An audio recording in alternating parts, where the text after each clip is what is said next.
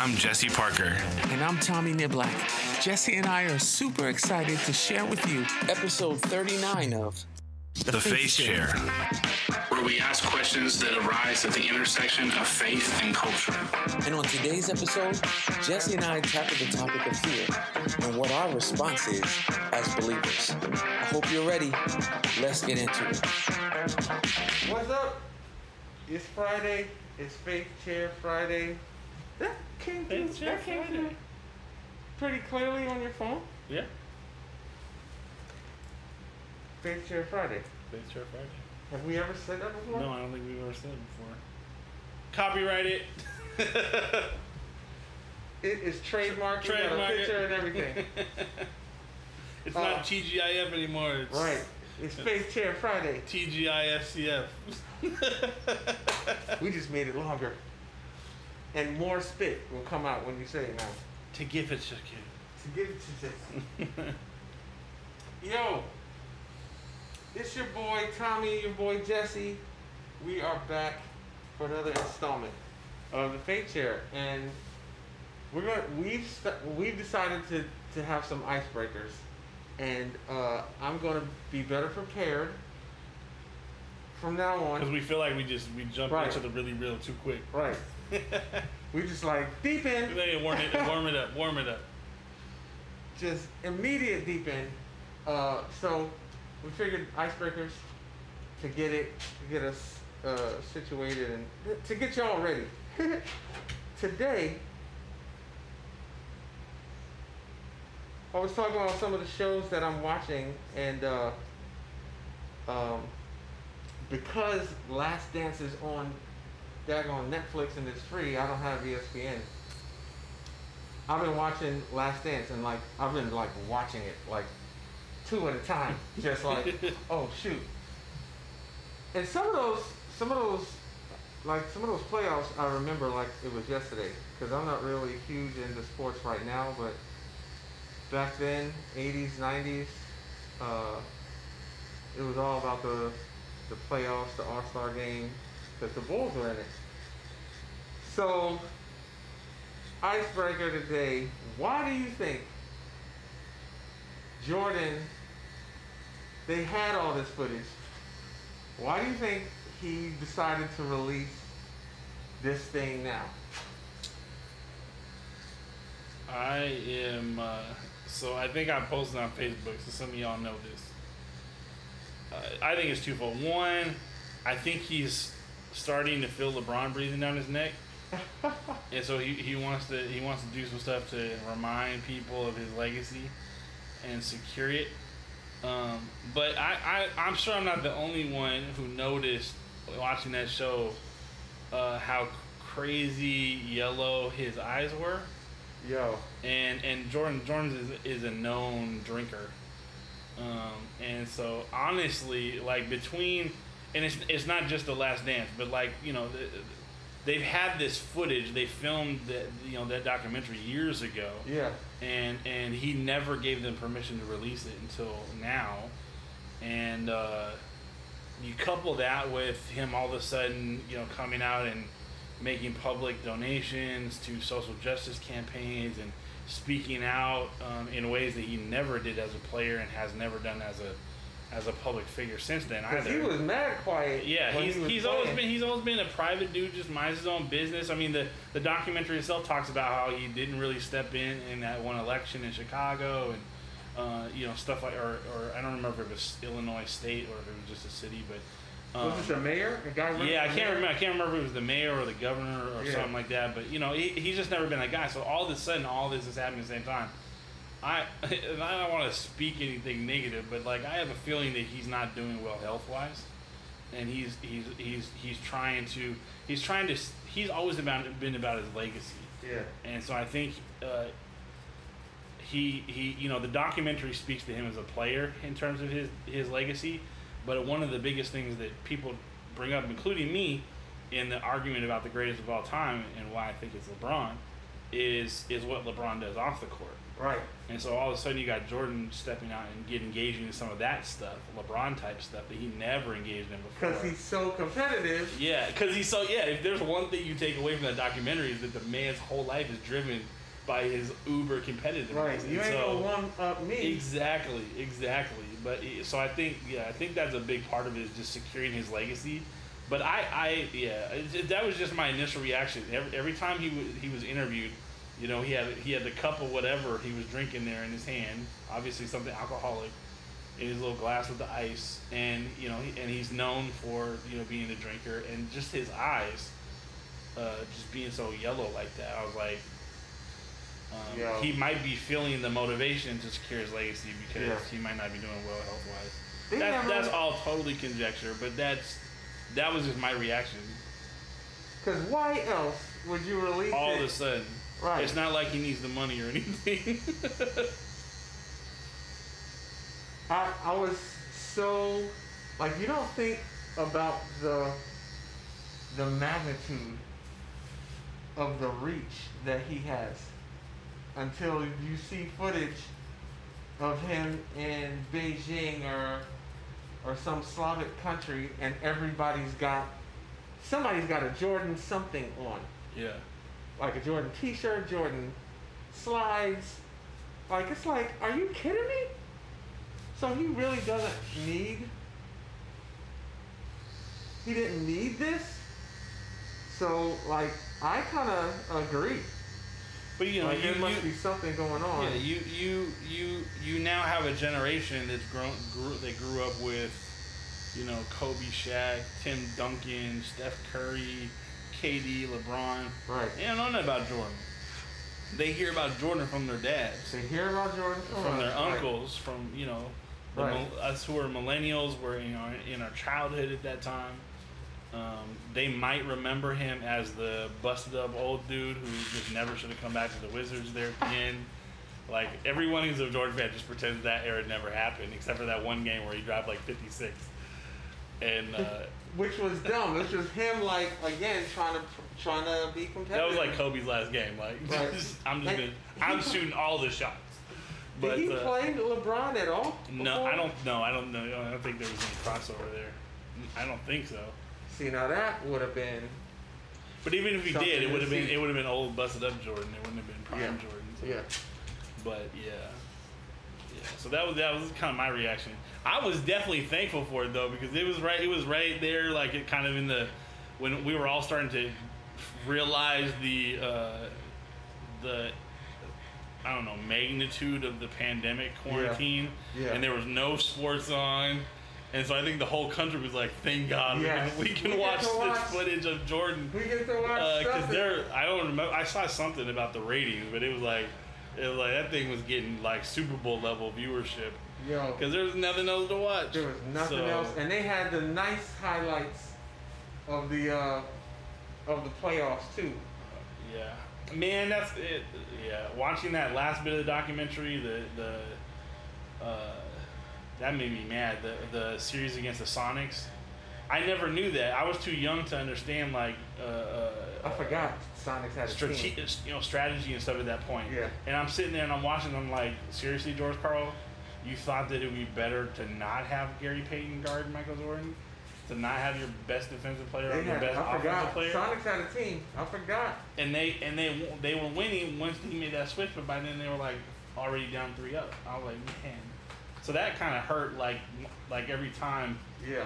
every, time, you in, every time in, in the history of the NFL, they every time the Seahawks play, they bring up that freaking Marshawn play in the Super Bowl, and it's like, can y'all let us heal, please? Yeah. Like, Yeah. not only did you show us that Sonics thing, and we have to reminisce about a championship opportunity lost, but we don't even have the Sonics anymore. Sorry, it's so jacked. It's so jacked. But that that's our that's our take on the last. And I, I I gotta tell you, it's um. I feel like I need more. Like I need more. Uh, Last Dance documentaries of other players. Yeah, I know, right? Like- Like, it makes you just yeah, it makes you reminisce. Barkley of- wasn't no joke. It makes you reminisce about like our glory, the golden age of basketball, of sports for us in our our childhood. Because Barkley wasn't no joke. I mean, I just watched the Stephon uh, Marbury joint, and there was um, uh, which was really good. Did you ever Uh, watch the one on AI? I haven't.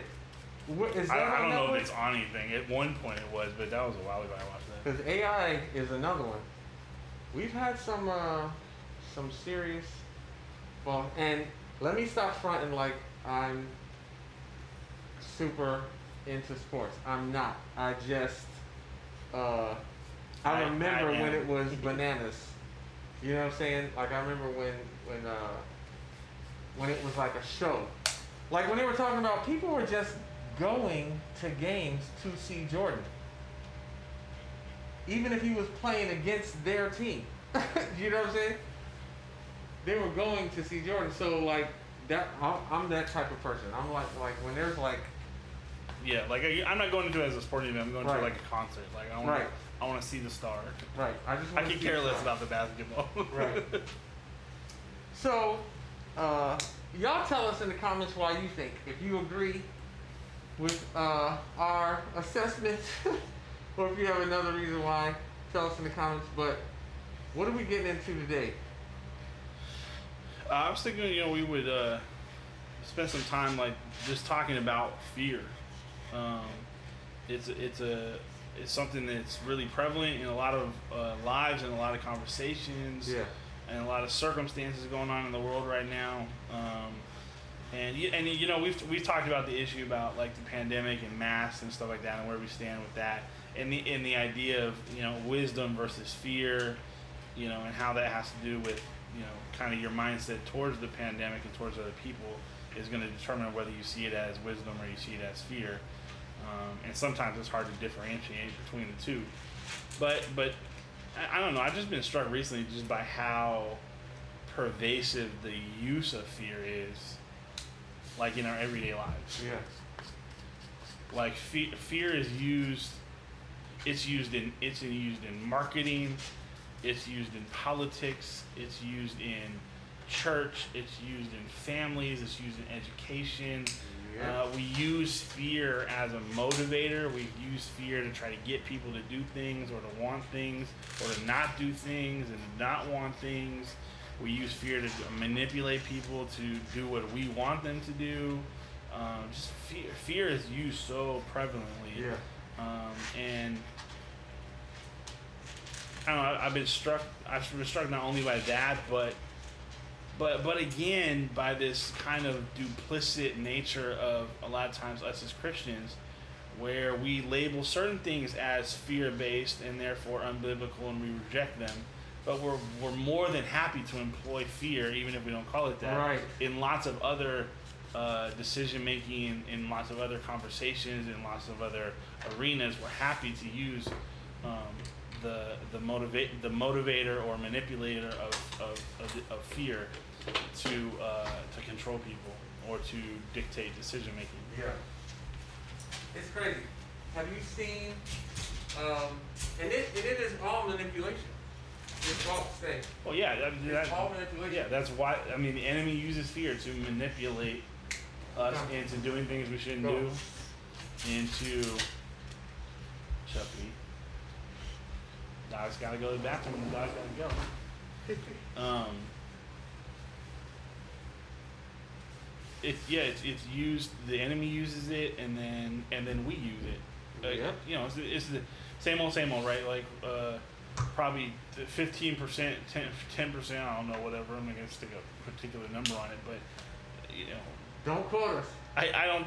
I don't think the vast majority of the things that we deal with in life are the enemy attacking us Yeah. so much as they are like our Yeah. own self self inflicted self inflicted wounds.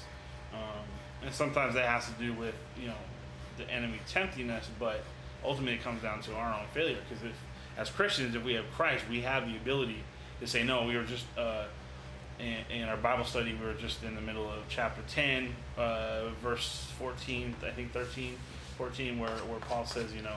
Um, there will never be a temptation that is more than you can handle, Yeah. uh, and God will show you a way out so that you can en- endure. And, and, you know, so you know, temptations temptations happen. The enemy brings temptation, yeah, but um, it's also oftentimes our own failure, and it can be our own fear um, sometimes that that leads us to failure, not necessarily the enemy did it. So yeah, it just So what is our like what what is our response to fear? Like I, I, I did this thing, a video, I think it was early on in, in quarantine, and um, and I was just talking about because I feel like fear is fear is natural. Like it'll never go away. But what happens is like the whole thing that Andy Stanley talked about as far as there there being tensions. And some tensions have solutions, other tensions you just have to manage. Right. And fear is one of those things that have that has to be managed because at times it comes to help us be cautious. And other times it comes to stop us from doing something that we should be doing. Yeah. Well, and, that, and that's that's the difficulty sometimes is like we have to understand what fear is. We have to define fear before we can before we can be able to discern between like wisdom, experience, Right. um, and and fear. Right. Because like someone would say, you know, oh, I don't invest my money in this, the stock market because I'm you know I'm fearful of a crash because Right. That's because I'll lose all my money. Right. But if I have experience in the stock market and I can see the signs that a crash is coming, it's not fear, it's prudence. Right. It's it, that's wisdom. And so sometimes the same action can be labeled both things, but it really comes down to what's happening in our heart, what's happening in our mind, what's ultimately at the at the base of our motivation. Yeah. Same thing as we talked about with the mask. If if you if you see the virus as a serious thing, that not only you have to protect yourself, but also be a part of protecting other people as well, um, then you'll see wearing a mask as as a step of prudence. It's, Right. it's wisdom. Even if even if you never are, even if if you caught you know caught the virus and never had more than a, a cough, or you know no one around you is something somebody you know particularly at risk or whatever. Um, just the, the the chance to you're not fearful of the virus. You're not fearful of getting sick and dying. You're just I'm gonna do my part to protect other people. If you see the virus as, as not dangerous, oh you know it kills less people than the flu. You know all the different claims that are out there and different things like that. And we've we've made our stance on all that clear. Um, but but you'll label not you know wearing a mask as fear. So it's like it's the same activity that can be labeled either one, but it's based that's based upon your mindset. That's right. So like That's right. for somebody who the, the virus isn't a, a dan- doesn't feel like it's dangerous, can't look at somebody who wears a mask and say, "Oh, you're living in fear." Right. Uh, in my heart and mind, there's no fear. You have to say that again. I see it. I see it as dangerous. I recognize that people are dying. I want to do my part to protect people. Right. It doesn't even necessarily have to do with me. So it's not fear based. I'm trying to be wise and compassionate Right. and caring about other people. Right. So it has to do with what's in my heart and what's in my mind. Uh, same thing, like we said, with the like the investment scenario. If I if I recognize the signs that a downturn might be happening, it's not fear that keeps me from investing my money in the stock market. It's wisdom. Um, but if I just read an article about some person who lost their entire retirement because they invested poorly, and I just decide not to invest because I'm afraid, that's fear. Same activity, different heart and motivation. One of my one of my other shows that I was talking about that I like is a show called The Good Place, and there's a character on there who it, uh, who died, and now he's in the good place. But on uh, uh, on Earth, he was an ethics professor. Was that that the uploaded one where he's? uh uh uh uh. Oh, that was different. That's probably a similar storyline. Oh, no, I- the I up, the upload, upload's like an artificial reality. Oh, I know which one you're talking about now. Yeah, I remember seeing that. So in Good Place, this character, his name is Chidi. He uh, he on Earth he was an ethics professor, and there's one episode where he has to help the guy who runs the Good Place make a decision, and they keep flashing back to how he was on Earth. His best man didn't want. Uh, his best friend didn't want him to be his best man at his wedding because he knew that he would run every scenario, good, bad, indifferent, for uh, what being the best man was, how the wedding was going to be, da da da da, Yeah. and he would never make a decision. right. And really, what it boiled down to is he was afraid that he was going to make the wrong Right. decision. Right. And I feel like we think, first of all, as believers, we think about stuff the same way. And we're, because we don't properly exegete um, scripture, and we don't properly have a, we don't have a proper understanding of scripture, we think that when we see words, when we see things like have no fear, we think it's it means get rid of it altogether. Mm. And that's not what it means. Because what happens in our life, and God knows this, is that we sometimes, after we get all that stuff, all that church and stuff in us, we we have what I've heard people call paralysis analysis. Yeah. We overanalyze stuff to the point where, and over pray about things to the point where we don't move at all. We don't do anything at all. Yeah. And what is that? That's fear of uncertainty. That's still, it's still fear. And you try to blame it on, well, I prayed about it and I didn't hear. No, you're just scared. I'm just scared. Yeah. We're letting fear dictate to us. And in Second Tim, um, Timothy, Paul um tells Timothy, or Timothy's telling us, God hasn't given us a spirit of fear. That means He hasn't given. Fear isn't our ruler. It is not the filter with which we make decisions.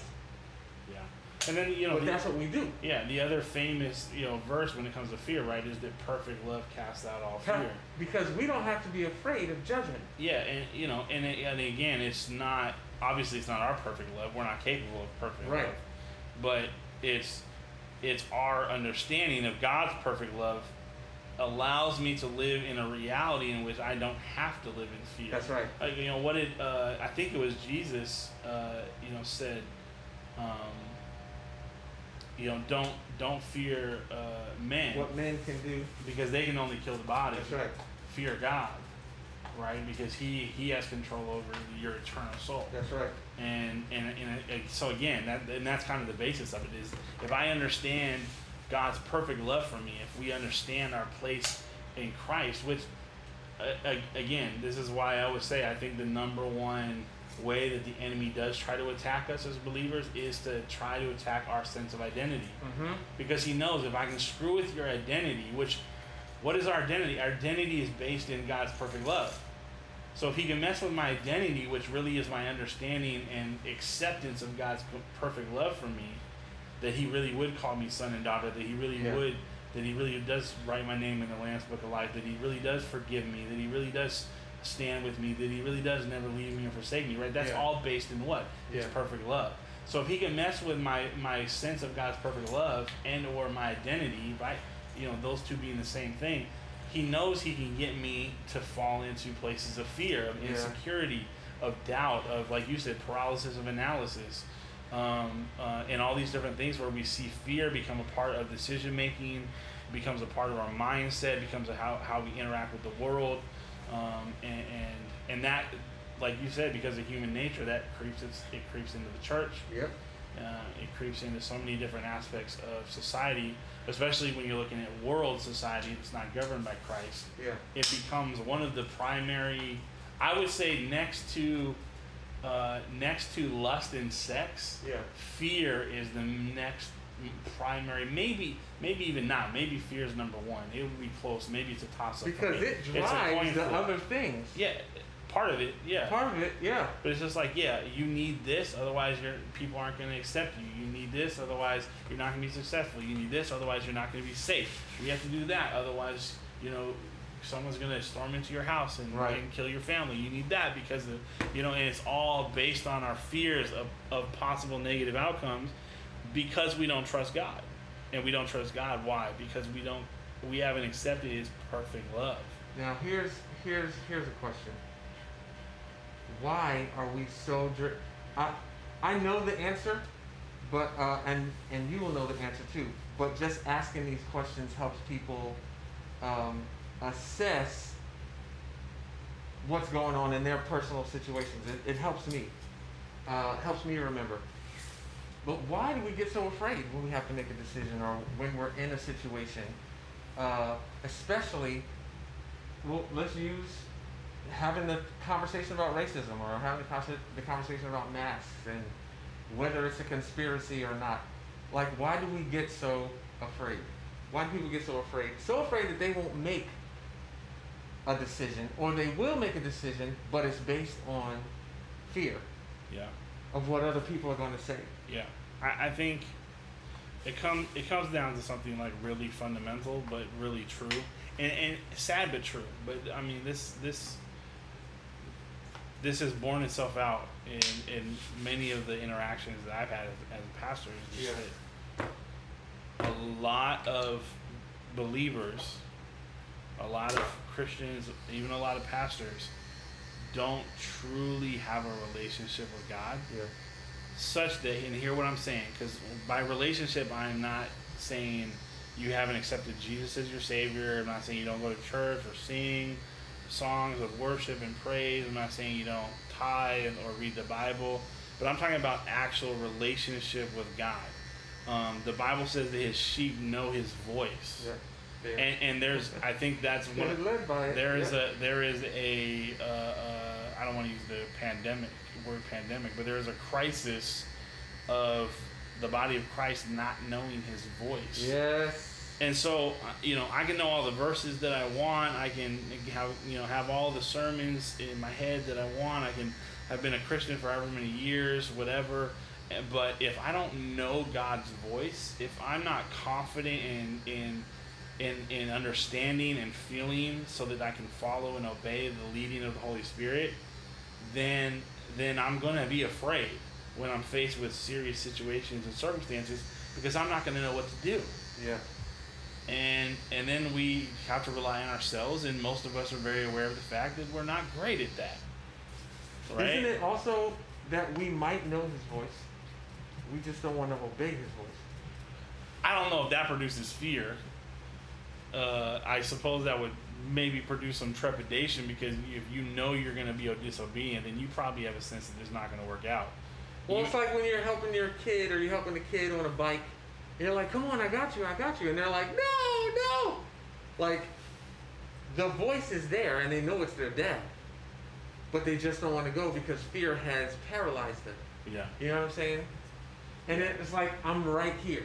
I just told you I'm not going to let anything happen. And then it, it might take a while, but um, uh, before the kids listen, before the kid listens, but those initial moments are like, no, even with his voice. Yeah, yeah, and, and, and a lot of that comes from.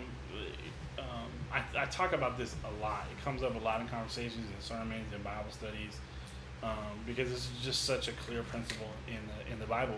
In the Old Testament, God made a really really big deal about the Hebrews and later the Israelites uh, passing the knowledge and the stories of His faithfulness on to the next Yes. generation.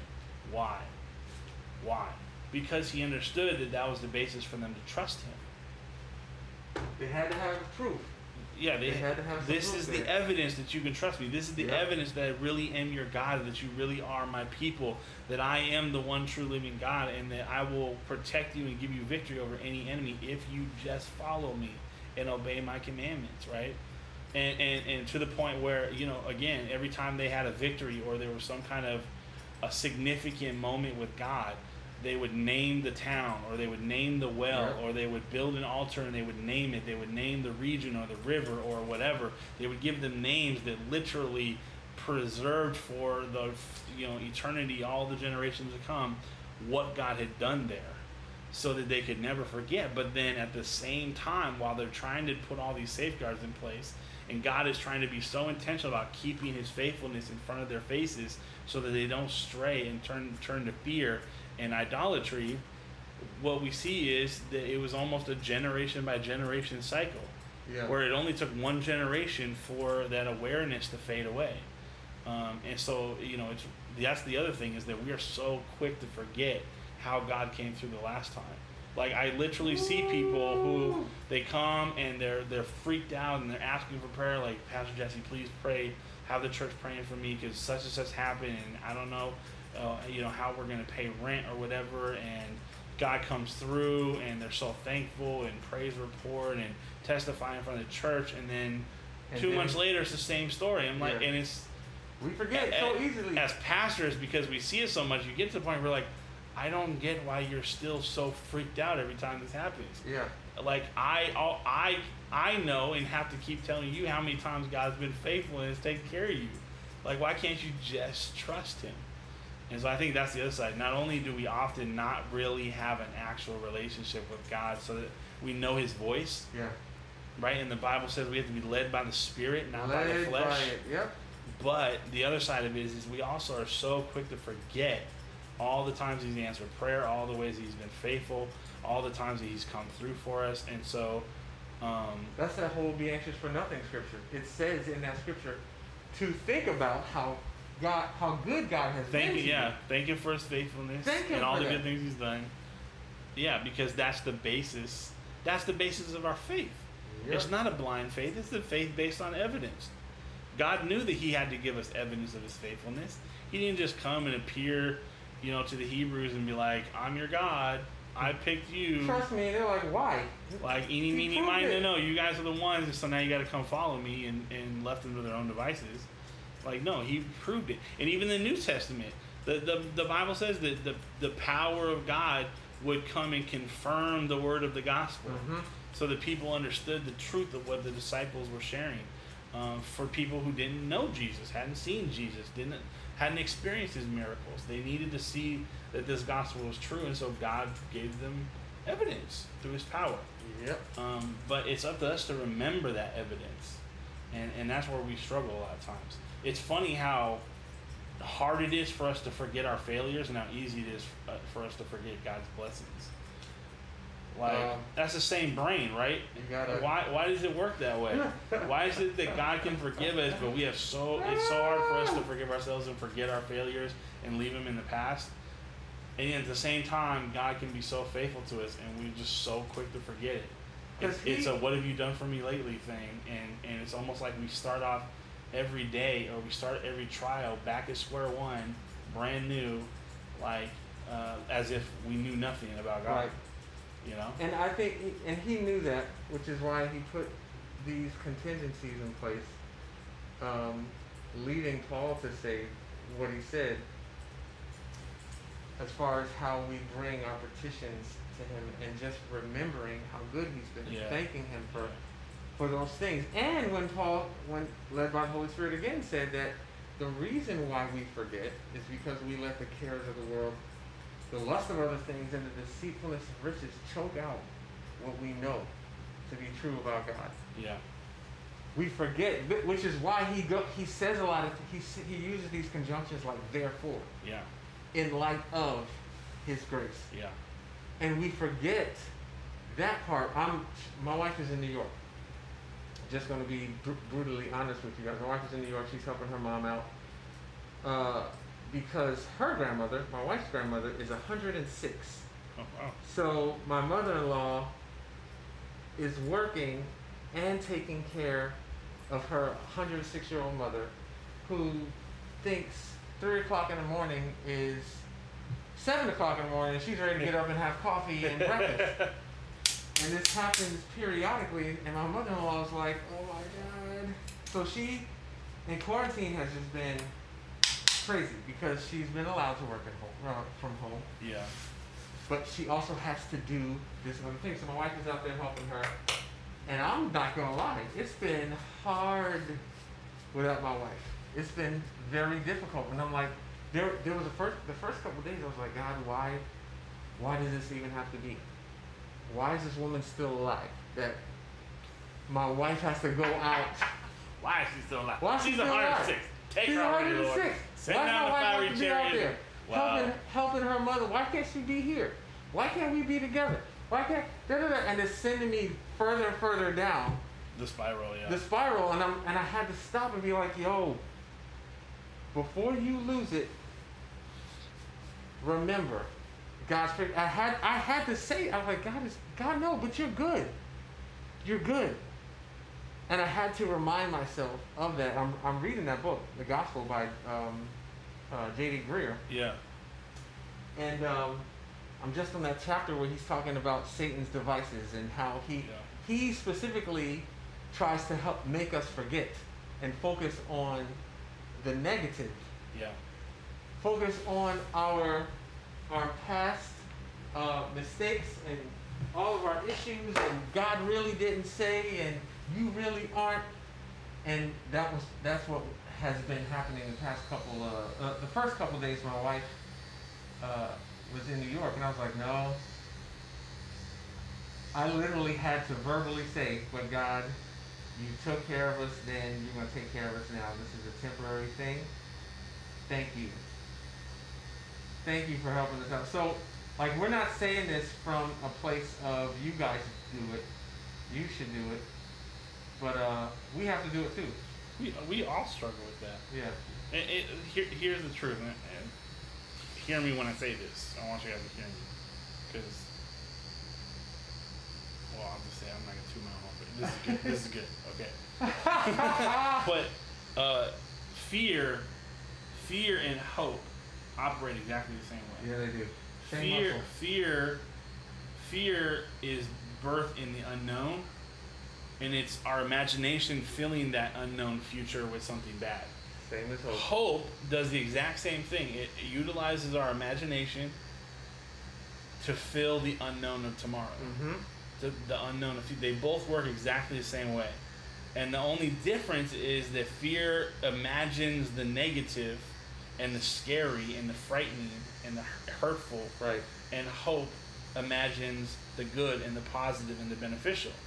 So how do how do we shift ourselves from our natural tendency of filling that that blank imaginary tomorrow with negative to filling it with positive?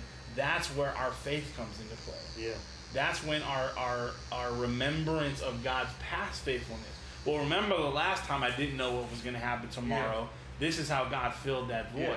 Well, now I can project that same image onto this blank Yeah. canvas, and I can I can have some trust and some peace and some calm, and ultimately the word, the hope, which is why hope is part of the definition of faith. Is I've I hope my faith allows me to use hope in my imagination to ima- to fill the unknown of tomorrow with good instead of with bad. I like it. And and and, and when we look at when we look at how fear is used uh, today, when how it's used in uh, in in church, in homes, in schools, in politics, it's always about. Usually, it's about this is what you need to do. Uh, you know, in case this is what happens in Yeah. the future, you know. Uh, you know, uh, even though you know, and I'm not getting into Second Amendment rights, but Mhm. even though even though research has shown that more people get shot in their home who live in the home by a gun in the home than there actually are armed uh, uh, home invasions home each yeah. year in the whole. So people buy them to protect against the fear of the the, the minute possibility of an armed home invasion.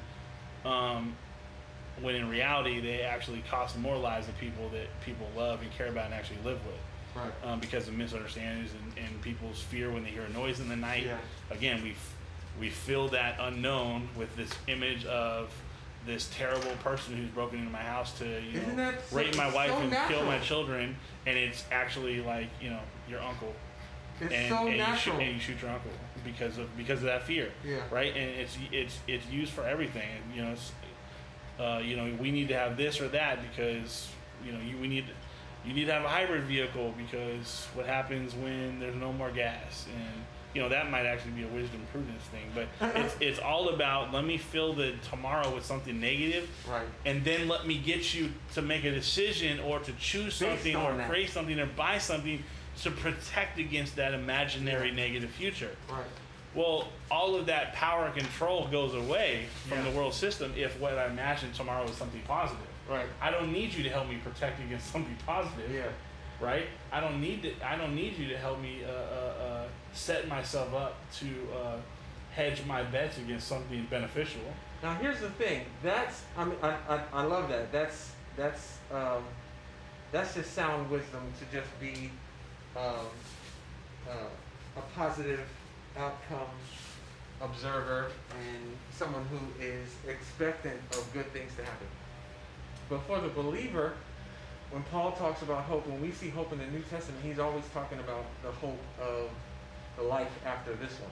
Yeah, and that, that's like the other. that's like that's like we have to remember that this earth, everything here is, is fading away.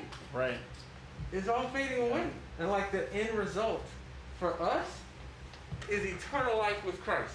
Yeah. Like so if nothing else, if nothing else, we get heaven, we get God, we get Jesus. Like we get to be with them. You know what I'm saying? And that's the hope that uh, uh, for for us as believers, that's what we can look forward to if, if like I if we never get to and again another just me being brutally honest, if I never get a Grammy, if I never get a, another song placed, will that hurt? Heck yeah. Who who is not who which one of us who is not a musician, singer, songwriter doesn't want that? You know what I'm saying? Right. Um, but if it never happens, that's not that it can't be. It won't be the end for me because the end for me is how is me living with the hope of Right. eternal life Right. spent with Christ Jesus. Yeah. Yeah, absolutely. And, and again, and, and part of it too is we were talking about this in our, our Bible study last night again in 1 Corinthians chapter 10 because we were i- i- again in that, that verse that talks about, you know, uh, even when temptation comes, it will not be too much for you because God will give you. He will it. give you a way out. Or Yeah. and we were looking at the Greek and we were seeing that that's actually uh, um, that they translate as escape or way out. Yeah. And so we think of it as, oh, the temptation comes and God's going to give me this quick uh, escape from it. Right. But the Greek is is actually it, it talks about um, the definition is I, I'm from I'm not going to remember the wording quite right, but it's the sense of walking through to the completion of something. Yeah. So what, what it actually means is God is going to give you the way through the test because if, if we just get a quick if, if he rescues us from every little test then it doesn't accomplish what we see scripture tell us that that uh, tribulations tests trials temptations are for Yeah. which which is to grow us. If he rescues us real quick every time then we're not going to grow. We're not going to grow any strength or anything like that. So it's important that we have a, that mindset. So a lot of times the, the very thing that we spend time fearing, and because of our fear, we spend time trying to create protections against, is the Yeah, very thing that we're supposed to walk through. Right. Because we're supposed to recognize that's not something to be feared. That's something to rejoice in Yeah. because it grows us. And so again, like a lot of our fear that dictates so much of our life choices as Christians, that oftentimes set us up to, to not to not accomplish God's will for our Come lives, on. to fail, um, and is is that uh, protecting ourselves against anything that's uncomfortable in life. I'm not sure I shared this before, but I've heard it said like this. Heard that very thing said like this. God will not God will not take us out of something that he wants to use to perfect us through. Yeah, And I'm probably butchering it because I'm, I'm pretty sure it was uh, a, a, a better worded. it was more, that- it was more eloquent than that. He's not going to take us out of a situation that his plan is to perfect us through it. Right.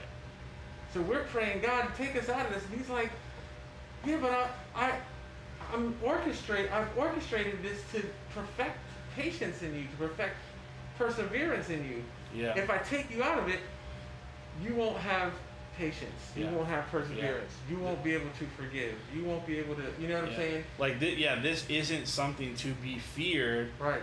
and, and that was the sense and that's the understanding that we see in Scripture, and it's it's it's in multiple different places. Is that when we're talking about tests and trials, the reaction that we're supposed to have as disciples of Christ is actually is not one of resignation, Yeah. like because because there's that side there's those of us who don't recognize it for what it is and we try to avoid it and then there's some of us who recognize it for what it is and begrudgingly Right. uh, uh, Except. uh, pro, you know uh, go uh, what's trudge on Yeah. and, and and get through yet another whatever thanks lord that wasn't enjoyable kind of the eeyore syndrome yeah. right? But in the Bible, the reaction is one of joy. It's crazy. It's it's one it's, it constantly it says Count it all. it all joy, uh, count it wonderful joy. Um, be excited uh, when you have the opportunity to be tested and tried and in tempted. different ways. Um, yeah, in different ways, and that and and Jesus told us that uh, trials and persecutions will be a part of our life as disciples of Christ, Mhm. and so um, that's a big part of fear too. Is if we approach the challenges of life with the right mindset, then we never have to resort to fear, because it, because it doesn't matter if our imagination fills that imaginary tomorrow with something Yeah. negative. If we see that something negative as actually something positive that God is going to use to grow us. Yeah. So it's not something to run away from. It's something to embrace. And That's and hard for Americans. that's that's hard for anybody. Nobody wants to think about that. And, and anytime I talk about that with people, there's always comebacks of like, well, you know, okay, but you know, what about this? And of course, you have to protect your family. And I'm like, what about Joe? Right. Like, Who lost all what about it. Job? What about what about that, that verse in in uh, I keep talking about it recently. I keep forgetting to look it up to remind myself where it is. But uh, uh, Paul's talking about how the uh, the uh, the disciples were facing a situation that was so dire that they had given up all hope to the Oh, point yeah. where they believed they were going to die. They die, don't yep. define what the situation was, but it was something of of, of fatal destruction. And and it says, and we finally at that point gave up relying on ourselves and relied on God, and He rescued us. That's right. And so this this idea that like this isn't just talking about the little tests and the little trials, because we we have this idea and We it's based in human A wisdom million little that, ones that we that we are that we are justified that there's good reason to to set up protections um, against certain challenges and difficulties that God may bring into our life. Um, but even the worst things God uses to teach us and to grow us. And and I think that fear keeps believers very very weak, Yes, it does. very very weak. Fear and of that's what why could happen. yeah, fear of what could happen that then controls me and keeps me from from growing my faith in God. Not only because that fear requires me to not have faith in God, but also because that fear will keep me from engaging the tests and the trials that are meant to grow my faith. Mm-hmm. And so we just That's what it's all we just about. I mean you think about it. We we basically stay little two year olds who need a nightlight and are scared of the monster That's under it. the bed. That's it.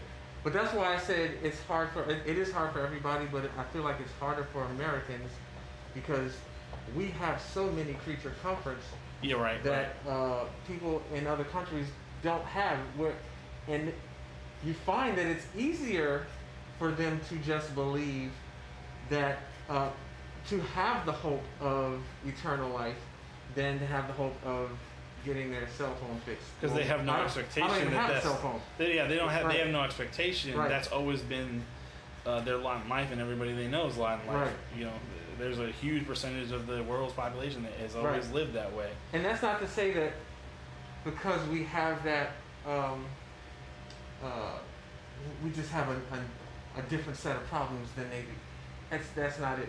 It we were never supposed to be focusing on that stuff. We, the fact that we can even think about getting a cell phone or not, that puts us in the top one percent of the richest people in the world. You know what I'm saying? Like we are wealthy. We're here wealthy.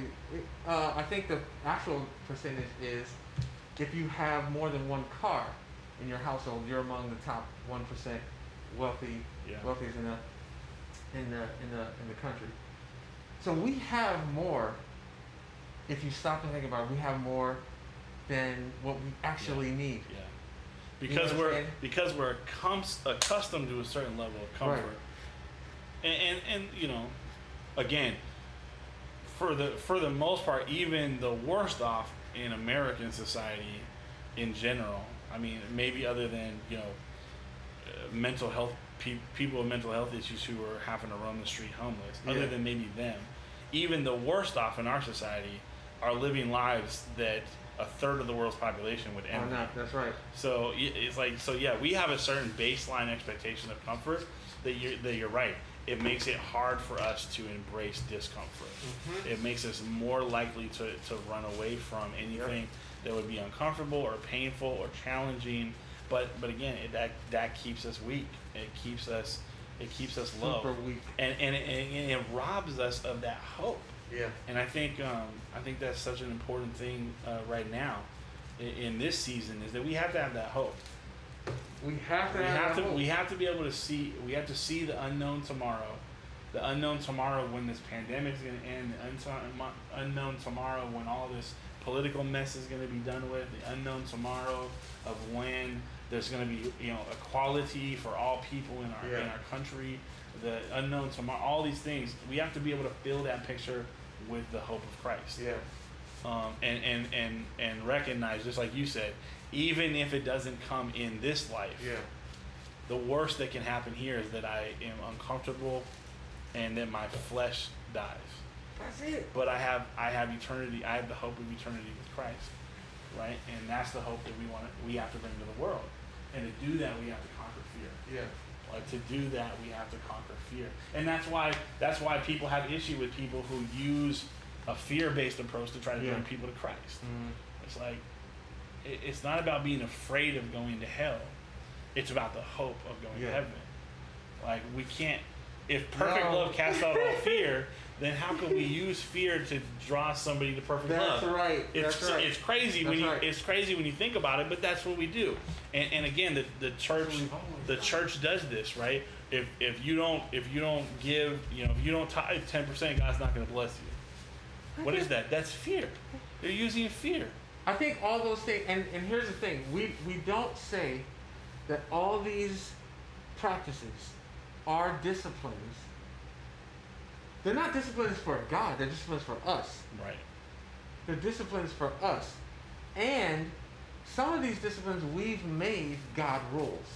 Yeah. You know what I'm saying? When His rule is love, I'm gonna have, I'm gonna show you love and great mercy, Yeah.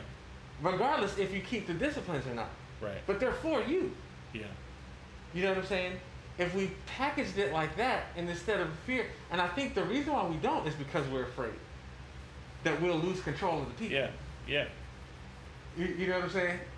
which is which is crazy. It's it is a cycle of fear. Yeah. A, a good friend of, of mine said it like, like this once. He was like, pastors would be less afraid of losing sheep if they remembered that the sheep aren't theirs in the first place. Mm, yeah. Right. They belong to God. We're just stewards. We're just stewards of them, but because we forget that, because I forget that these kids are God's kids, my, I'm just father to them for a short time. They belong to God. Then I have a better perspective on everything. I don't have to fear. I don't have to. I don't have to let fear drive my decisions. I don't have to let fear drive my emotions.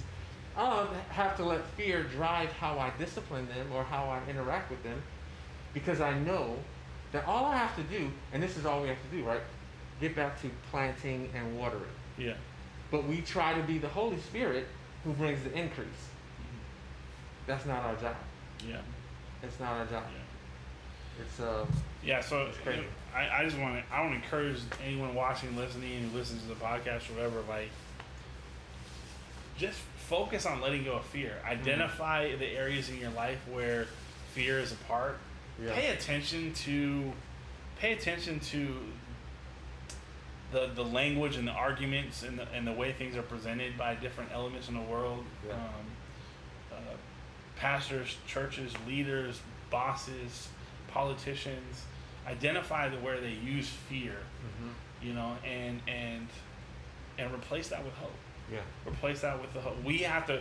We need to come back to like our hope in Christ. We need to come back to because that's the steady foundation. If there's one thing that we need as believers that the Yeah. world needs right now is a steady foundation. Yeah.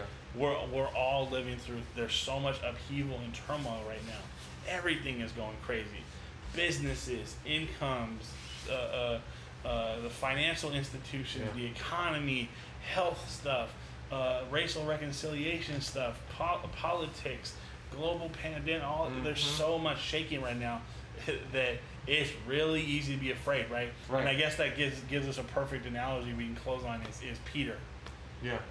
He walked on water until he got focused on the That's waves right. and got afraid. That's perfect. That's perfect. when he was looking at Jesus and obeying Jesus, and he mm-hmm. had the hope of the Savior who he trusted, he was good. And as soon as he started looking at all of the mess of the turmoil around right. him, that's when he sank. And That's right. fear will sink us.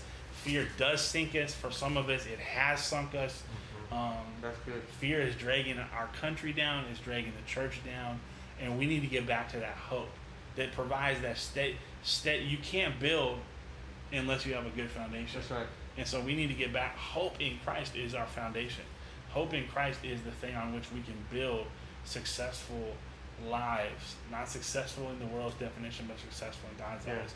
It has to be because if we're controlled by fear, if we always feel that unknown with something dangerous and negative, um, then it's going to be very hard for us to live according to God's uh, direction and, and, and the leading of the Holy Spirit. Yeah. Man, don't get focused on the storm around you. Focus on the one who's calling you through the storm. The one who's walking with you in the storm. Um, that's awesome. Where can people go if they have questions, if they got comments, if they got suggestions for topics? Yeah.